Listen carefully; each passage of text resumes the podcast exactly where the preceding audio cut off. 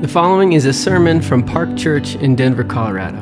More information and resources can be found online at parkchurch.org.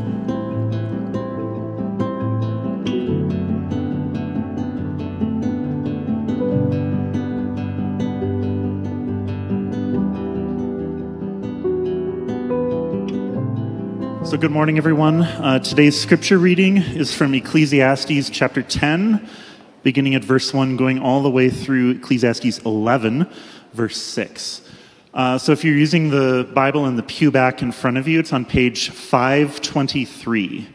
And if you don't own a Bible of your own, we invite you to take that Bible with you as a gift from Park Church, or we also have some on the back table uh, on the back that you can grab on your way out.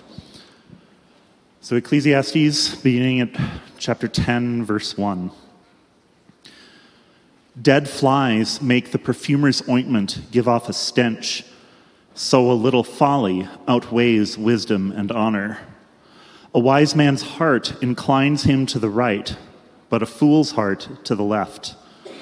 Even when the fool walks on the road, he lacks sense, and he says to everyone that he is a fool. If the anger of the ruler rises against you, do not leave your place, for calmness will lay great offenses to rest. There is an evil that I have seen under the sun, as it were an error proceeding from the ruler.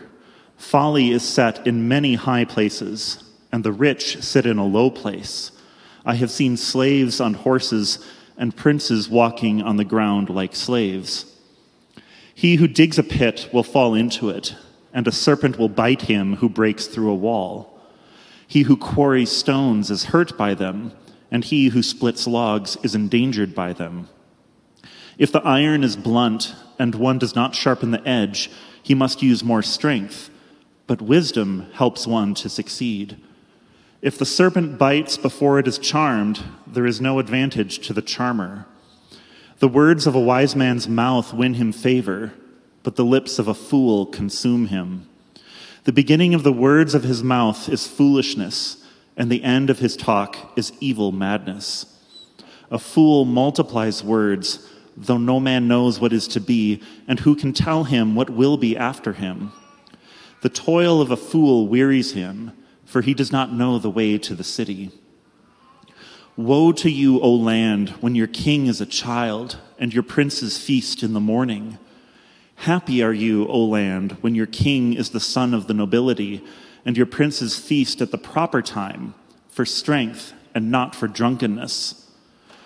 Through sloth the roof sinks in, and through indolence the house leaks. Bread is made for laughter, and wine gladdens life, and money answers everything. Even in your thoughts, do not curse the king, nor in your bedroom curse the rich for a bird of the air will carry your voice, or some winged creature tell the matter. Cast your bread upon the waters, for you will find it after many days. Give a portion to seven, or even to eight, for you know not what disaster may happen on earth. If the clouds are full of rain, they empty themselves on the earth. And if a tree falls to the south or to the north, in the place where the tree falls, there it will lie.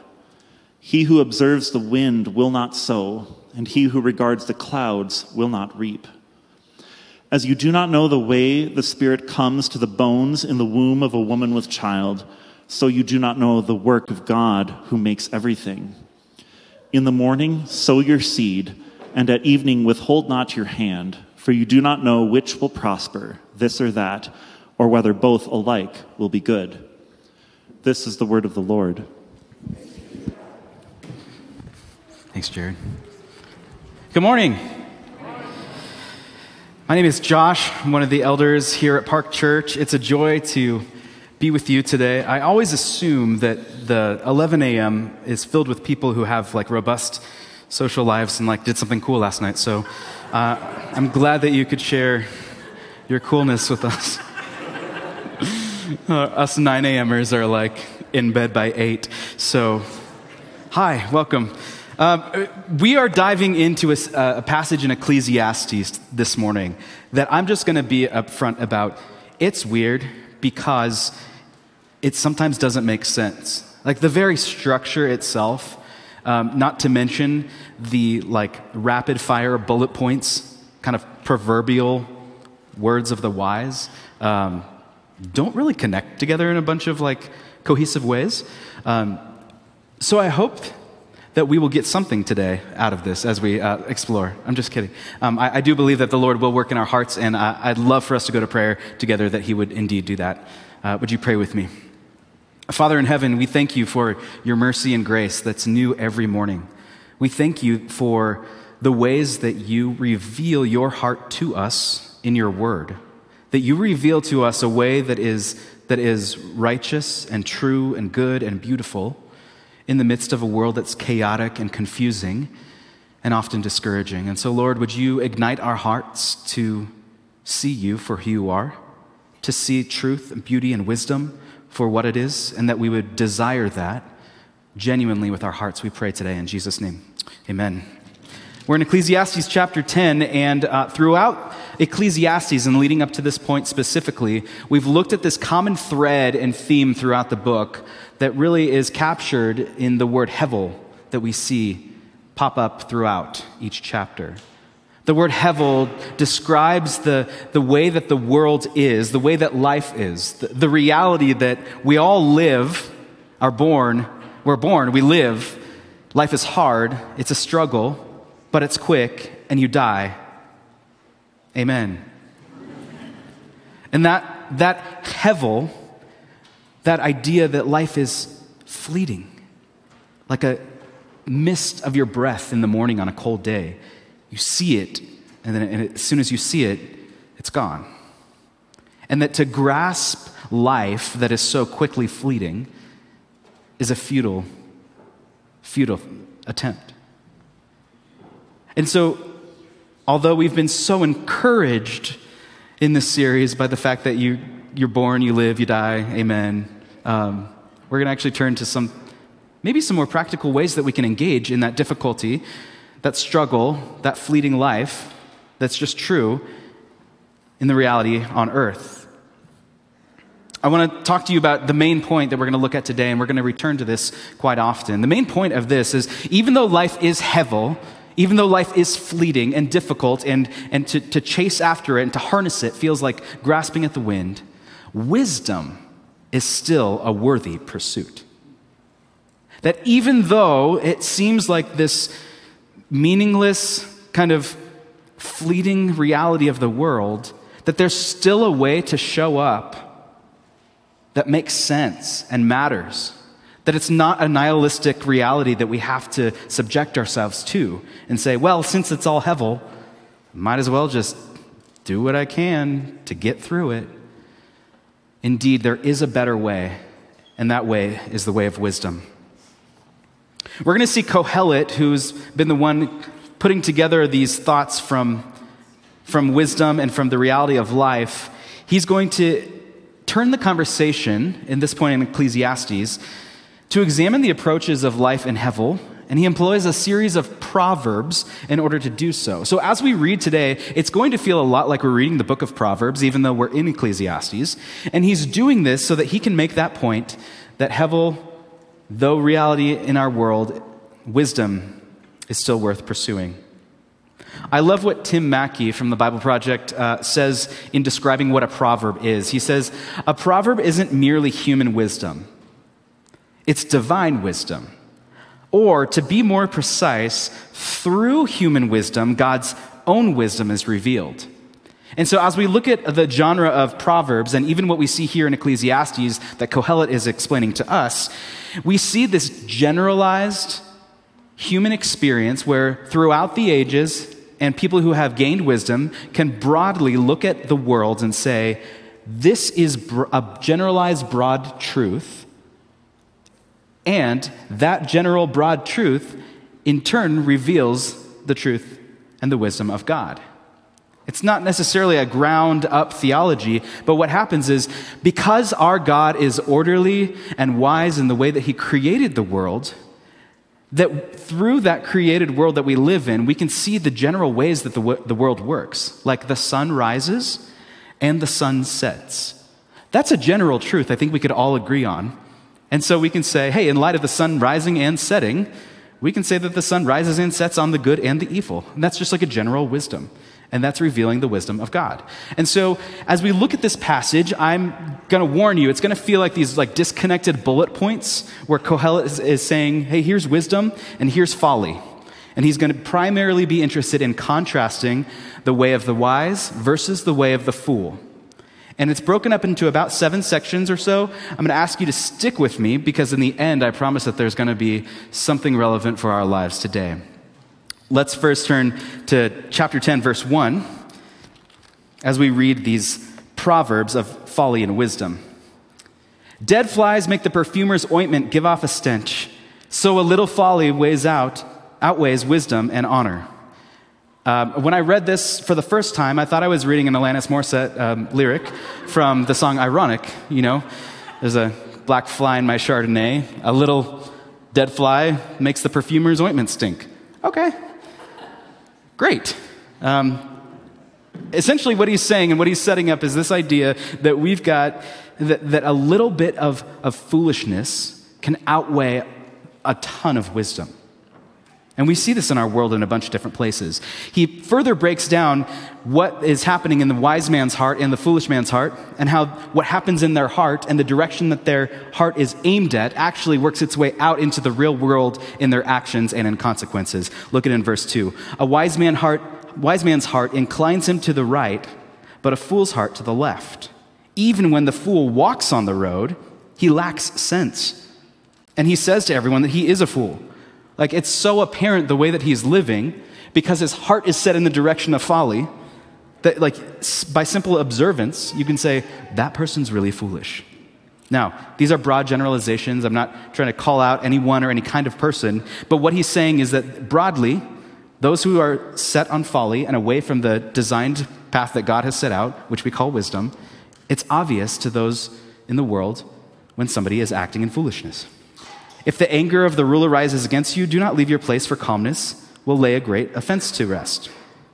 He next turns to this, uh, to a, an idea, even though he's saying in that first section, there's wisdom and there's folly, and it's apparent which one is which. He's going to turn the corner and flip that idea on its head and say, actually, another truth about folly and wisdom, it's not predictable. And you're like, doesn't that contradict what you just said? And he says, let's go on. Here we go. There is an evil that I have seen under the sun, as it were an error proceeding from the ruler. Folly is set in many high places, and the rich sit in a low place. I have seen slaves on horses and princes walking on the ground like slaves. There's a disorienting reality in which the cultural assumptions of who is wise and who is foolish, or who is rich and who is poor and how that is associated with wisdom or folly actually gets turned on its head at times. Culturally speaking, when this was written, there was a sense that people believed if you are rich or in a position of authority, power, prestige, or honor, that wisdom was associated with that. And on the flip side, for those who are desolate, poor, broken, cast out in society, that that, that must mean that they're in the way of folly, that they're the fool. And it's not hard for us to imagine that rulers or people in high places are foolish. I think our entire political system exposes that on any side of the aisle. It's not hard for us in today's world to say, of course, there are foolish people who have lots of influence in this world. But that's challenging a cultural assumption of the day that this was written. However, for us, like, where do we assume that people of influence or prestige or power are the wise ones? Maybe we look at social media and we see that, that people are projecting an image that looks clean and tidied up, and we actually like start to believe that. Like, oh, wow, they've really figured out how to retire by 25 they must be wise. Read every single uh, person that's suggested in my social media feed. It's fascinating to me that like our retirement age seems to have gone completely down in this country to like an average age of like 30 because there's so many wise young people investing and becoming millionaires overnight. Did you know that you could actually rent a uh, private jet for a photo shoot these days. They're definitely not wise if they're spending money to rent a, a jet for a photo shoot. But we see this in our world where we can start to believe what images are out there and what even foolish people are projecting. In the same way, we know that in, in the Christian worldview, that the cross is foolishness to the world, but is wisdom to those who believe. And so we cannot bank our assumptions of who is wise and who is foolish simply on optics or what is projected or put out there. And that's essentially what he's saying in this section. He then moves on to uh, uh, something that's, that's got a lot of comedy packed in it. Um, we may not see it at first glance, but he's going to talk about the simplicity of the way that the world works, that there's just a simple way that the world works. And uh, if you examine what the fool is like in the general world, um, it's actually pretty comical and evident. Look at me in, in verse 8. He who digs a pit will fall into it, and a serpent will bite him who breaks through a wall. Stick with me here. I promise it'll make sense. He who quarries stones is hurt by them, and he who splits logs is endangered by them. If the iron is blunt and one does not sharpen the edge, he must use more strength. But wisdom helps one to succeed. If the serpent bites before it's charmed, there is no advantage to the charmer. All in all, he's saying the fool can oftentimes, in the simplest of tasks, just by the way of approaching it without a general sense of wisdom by the way that the world works, like sharpen your axe before you chop wood, he's not going to succeed. And in contrast, for the wise man, though a task and work may be difficult and challenging, and even if it does not yield the results, there's still a goodness to engaging in the world with wisdom. You see, he, he's exposing general rules and truths in contrast, but he's also not guaranteeing that, hey, if you're wise, life's going to be great. Because we have to remember, and I want to draw you back to the main point, that wisdom is worth pursuing, but remember it's still within the context of Hevel.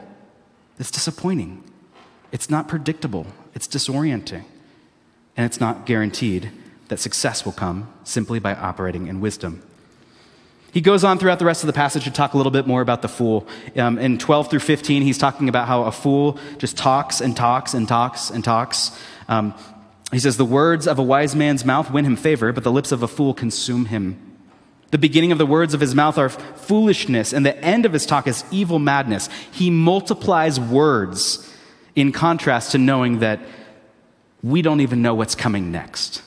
Have you ever experienced that? Somebody who you maybe asked them a question and you're, you're, you got a sense that they don't necessarily know the answer, but they find a way to talk as if they know the answer for a long, long time. And afterwards, you're like, huh, okay. The fool multiplies words, but there's wisdom at times in silence and in listening. We go to verse 16 where um, he takes this idea of foolishness and wisdom and contrasts it in, the, in, the, in positions of like kings and rulers and authorities that have some sort of impact on two different kinds of lands. So he talks about these lands as the beneficiaries of either a wise or a foolish ruler and says this Woe to you, O land, when your king is a child and your princes feast in the morning. Happy are you, O land, when your king is the son of nobility and your princes feast at the right time, for strength and not for drunkenness. Through sloth, the roof sinks in, and through indolence, the house leaks. Bread is made for laughter, and wine gladdens the heart, and money answers everything. You're like, that is the most godless verse in the Bible. I suggest we could replace that with a simple live, laugh, love and the same point would come across. if that's what he was after, it would feel odd, but he's got something else in mind as he says, Bread is made for laughter, and wine gladdens the heart, highlighting the celebratory nature of these two elements, often in feasts and parties. And then he says, Money answers everything, as a response to the previous passage, the previous verse where the slothful fool lets a hole go in his roof, but if he simply used his money to fix that instead of the drunken feasts that he had prior to even going out to battle, he wouldn't be in the position with a hole in his roof. And so wisdom is exposed in this contrast of two different kinds of rulers and the benefits that come by living in their land in one way or the other. He then finishes out that section just by a cautioning of uh, really a gossiping life, saying, hey, don't curse the king, like in your bedroom or even in silence, because um, what you say travels fast, is essentially just a general word of wisdom. And then in our last section, verse, uh, chapter 11, verses 1 through 6, we find these interesting little um, sayings that have to do more with um, risk, the uncertainty of life, and the, and the call to still invest much like Jesus' parable of the talents, still invest in something, though life is hevel, even though the return is not always guaranteed in this life. He says, Cast your bread upon the waters, for you will find it after many days, which feels odd, because if I put bread on water, I would assume it's going to be soggy in a few days. He goes on to give a little bit more color and says, Give your portion to seven or to eight, for you know not what disaster may happen on earth. If, basically saying, like, hey, there's risk involved in life, it's uncertain. And that cast your bread upon the waters is, is, is tapping into this idea of like generosity and like how, in a general sense, wisdom says that by giving, like there can be returns. But also, it's not guaranteed. It's still hevel.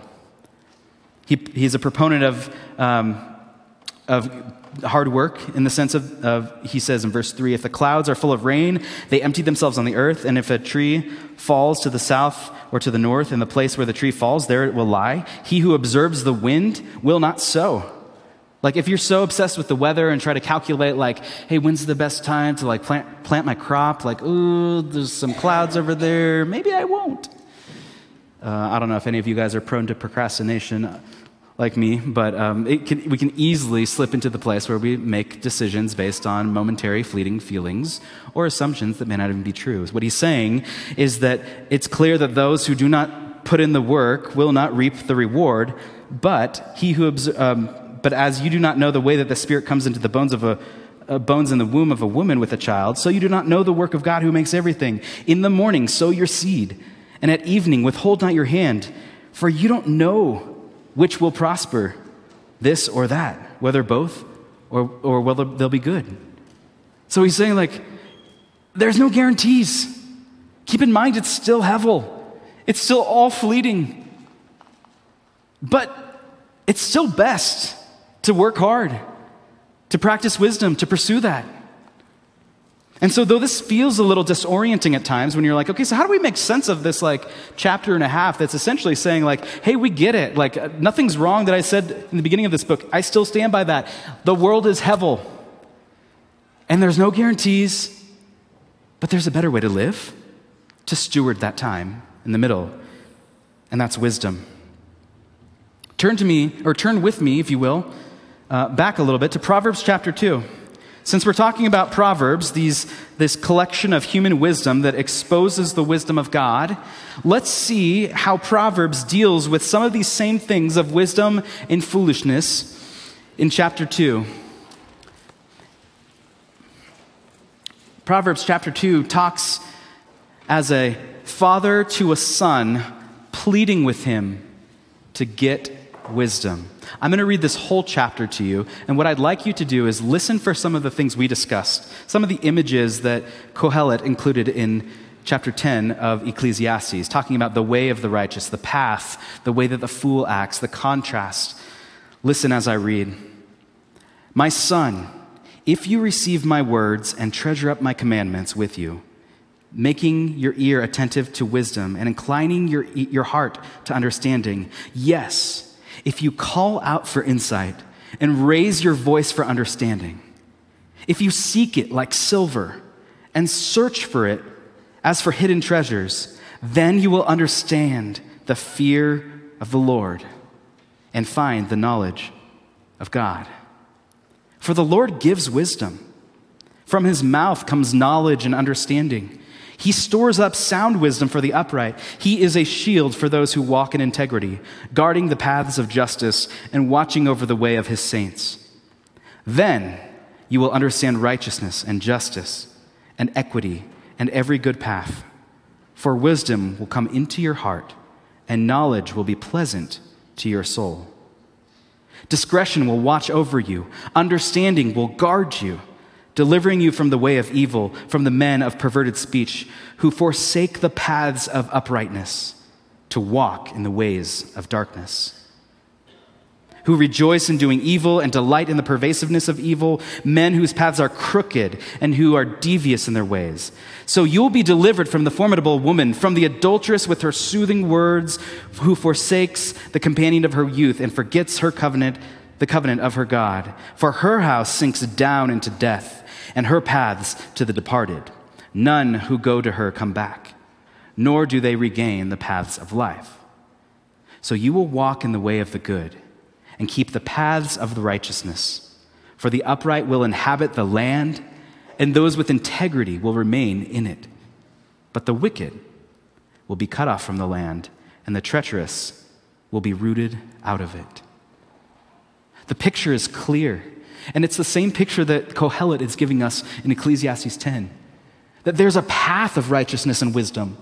And the desire for wisdom is something that we ought to embody and get deep into our hearts. And not only that, but that God gives that wisdom to us. And if we seek it, like silver or like precious treasure, that it leads to, leads to the life that we are all truly meant to live. And in contrast, the way of the fool that despises righteousness, that you sink down and they do not come back from it. And so we see similar themes in the language of wisdom, the call to pursue wisdom. And we see that call to pursue wisdom even stronger in Proverbs chapter 4. Go there with me if, if you can. Over to Proverbs chapter 4, we see in verses 4 through 9 this desperate plea that the Father has to his Son to get wisdom. He says this in chapter 4, verse 4 Let your heart hold fast to my words, keep my commandments and live. Get wisdom, get insight, and don't forget. And do not turn away from the words of my mouth. Do not forsake her, and she will keep you. Love her, and she will guard you. The beginning of wisdom is this get wisdom.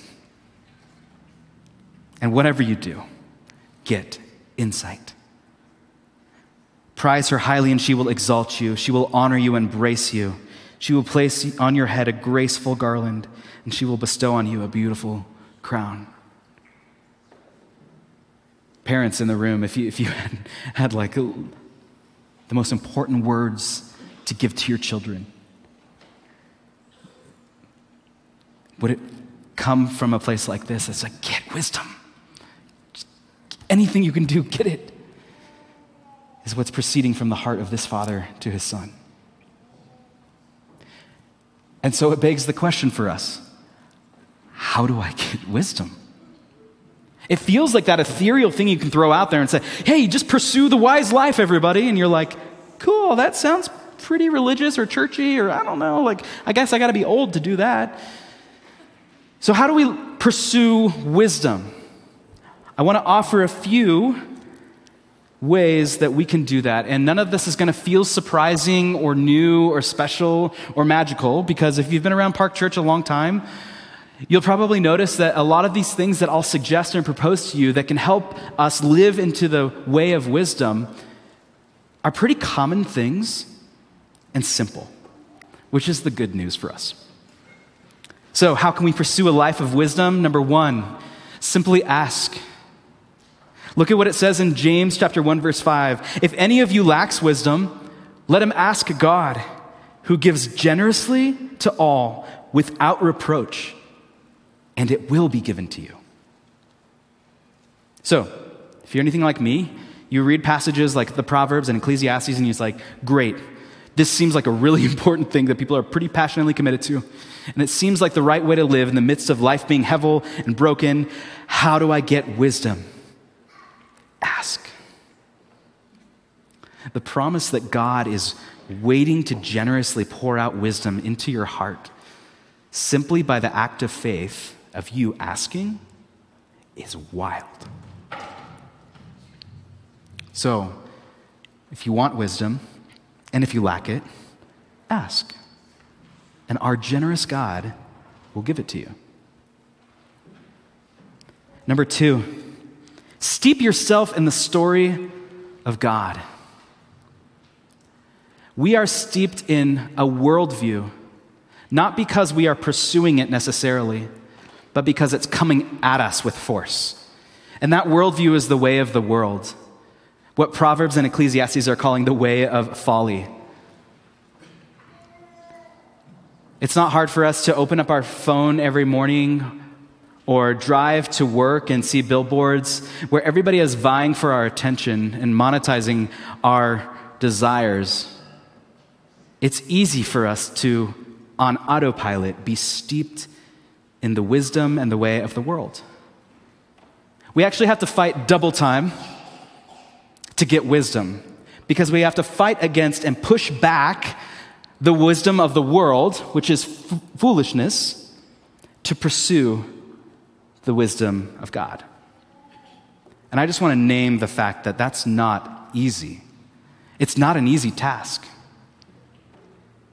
to push back the, the, the, the noise and the advertising and the philosophies of this world that aren't rooted in the wisdom of God and the way that God designed the world to work. And so we have to push that back and steep ourselves in the reality of the story of God, where I know who I am based on what He says I am. And I know who He is based on who He promises to be and continues to be and always will be. That left on autopilot, living in a city like Denver, I will be swept up into the cultural current and the philosophies of this world if I'm not doing battle daily to steep myself in the reality of Scripture and of who God is and who I am and who we are and what the heck we're doing here. So, how do we do that? A couple suggestions like commit to just being in Scripture. Commit to being in Scripture as you saturate your mind in the, in the story of God. Lean on things like the church calendar that we celebrate here at Park Church that really help us rehearse the gospel and the good news. As we're moving into a season of Advent here soon, it's not just pre Christmas. Um, please wait till after Thanksgiving anyway. But it's not just like, I can't wait, it's coming, it's coming, it's coming. It's not like embodying Buddy the Elf's like, like spirit leading up to Christmas. It's really rehearsing what people in, in, in God's people in Scripture felt. Especially as we look at the Old Testament and the, the prophets, the minor prophets, a longing for a rescuer, a deliverer, one who will come and destroy evil set the captives free, make our hearts fully alive to God. Jesus come to earth. We get to rehearse the story of the gospel through church calendar, through your daily Bible reading, through sharing the gospel with others, but also preaching the gospel to yourself. I'm a sinner. I'm in desperate need of a Savior. That the life that I'm meant to live as a human, fully alive to God, I can't do without His help. And so I need Him. And I rehearse that to myself and find myself welcomed with love and grace in the arms of a Father who loves me. So steep yourself in the story of God. How else do you pursue a life of wisdom? Surround yourself with wise counsel. It's amazing how uh, much unwise counsel there is out there. Uh, whether it's how, how to spend your money or your finances or your time, or what to give your life to, what to free your schedule up in. Um, there's a lot of unwise counsel out there. And so we need biblical community. We need a group of people who are linking arms together, committed to following the way of Jesus. Like to, to pursue wisdom on your own is a, is a foolish pursuit at times. Because I can convince my heart that anything's a good idea. And I need the people around me to tell me, eh, that's a dumb idea, Josh. And I'm grateful for that. And I,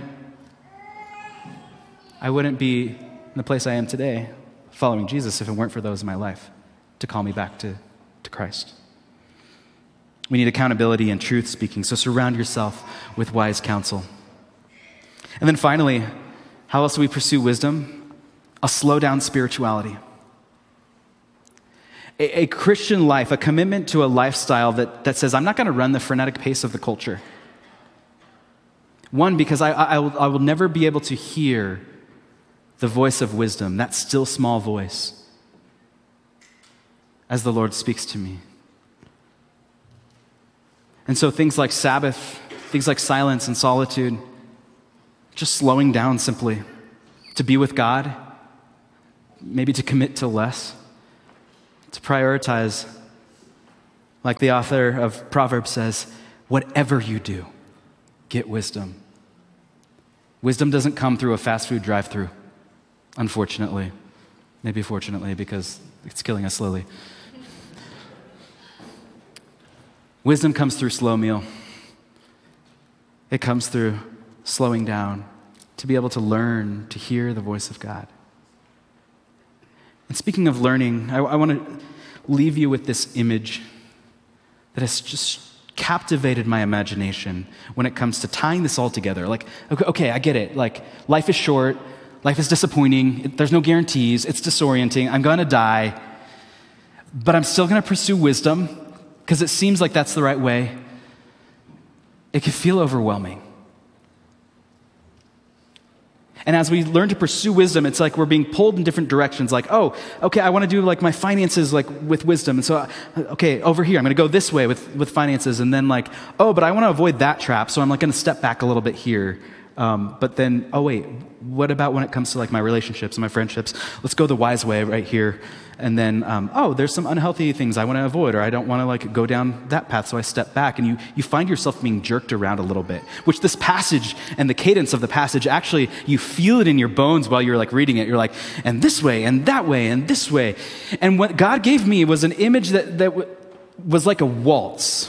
Raise your hand if you like to dance in here. Raise your hand if you like to dance yeah these are my people okay I'm still recovering from a wedding from a week and a half ago where I pulled some muscles. Um, which is not because I was dancing carefully, I'll tell you that. Um, I go all out, and I imagine the people who raise their hands also do. God bless you, and for the rest of you. Um, dancing is awkward at first when you're learning to dance. I mean, I, I love to dance.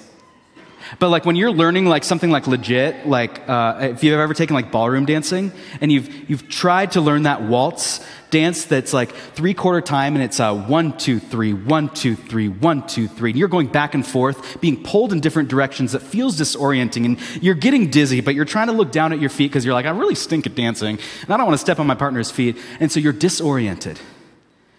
I feel like that's what the call to wisdom often feels like is hey, I'm committed to this way of life, but figuring it out feels weird, and I'm bad at it. There's grace for that. There's so much grace for that. Because as we step into the waltz of wisdom, we're dancing with Jesus. And as cheesy and corny as that might sound, imagine this He invites you into the dance of wisdom that might feel disorienting, and you might find yourself being pulled in one direction only to be pulled in another. And you start looking down at your feet because you don't want to step on Jesus' feet, you know? So it feels a little weird. But the more that you can lift your gaze up to his face and off of your feet, you're doing something beautiful. And that's the invitation for us. It's like Jesus has come to me, the most wise human that ever was and ever will be, the only wise God, invites us into a life where He's taking the lead. And we get to experience the beauty of a dance where it feels like you're all over the place, much like Ecclesiastes and Proverbs. You feel like you're just okay, I got these bullet point things, direction over here, direction over there. And life actually starts to look beautiful, even in the midst of hevel. And so may we be a church filled with people who have that invitation to be with Jesus, to follow his way of life, to dance the dance of wisdom with him.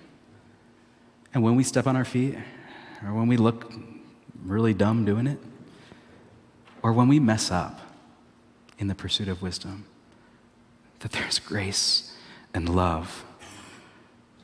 Because Jesus is always a better dancer. Amen? Let's pray. Father God, you plead with your children, get wisdom. Because you love us. You designed us to live a certain way, God, and there's so many distractions that make us think otherwise. Like there's so many alluring things out there. So many ideas that, that can get into our hearts and to our minds that cause us to think this, this Jesus thing just is not worth it. And Lord Jesus, if you even had that thought when going to the cross, we wouldn't be here today standing in your presence with confidence and love. And so give us the mind of Christ. Would you help us get wisdom to practically orient and architect a life that allows space and time and pursuit of the way of wisdom, even when life is disorienting and unpredictable? And so, God, we, we need you. That's our desperate cries. We need you. We need Jesus uh, to be our guide, to be our, to be our lead to look at us with kindness. And I thank you that you do. Spirit, be with us in our pursuit for wisdom. Uh, may we be a community that does that with each other, um, for each other, and uh, encourages us along the way against the, the grain of this world. We pray. In Jesus' name, amen. The communion servers are going to come up, and we're going to actually celebrate and rehearse that story of God for ourselves. That as desperate, needy sinners, we have a generous God who gave of himself to reconcile us to himself and to one another. That the body and the blood of Jesus becomes the pathway in which we walk through and embody so that we can experience life to the full and life eternal. And we've been in the series of Ecclesiastes reading a prayer together as, before we take communion. And I'm going to invite, for those who are able, if you would stand with me, we would like to read this together before we head into a time of communion. Would you read this with me? Father in heaven, free us from our exhausting efforts to seek satisfaction under the sun. Help us to trust in your presence and walk in your ways even when we are disoriented by the pains and perplexities of life, increase our passion to live for Jesus, who alone offers lasting joy and unshakable hope. And let our joy and hope in Christ shine like light in the darkness, such that others will be drawn to your saving love. In the name of the Father, and the Son, and the Holy Spirit. Amen.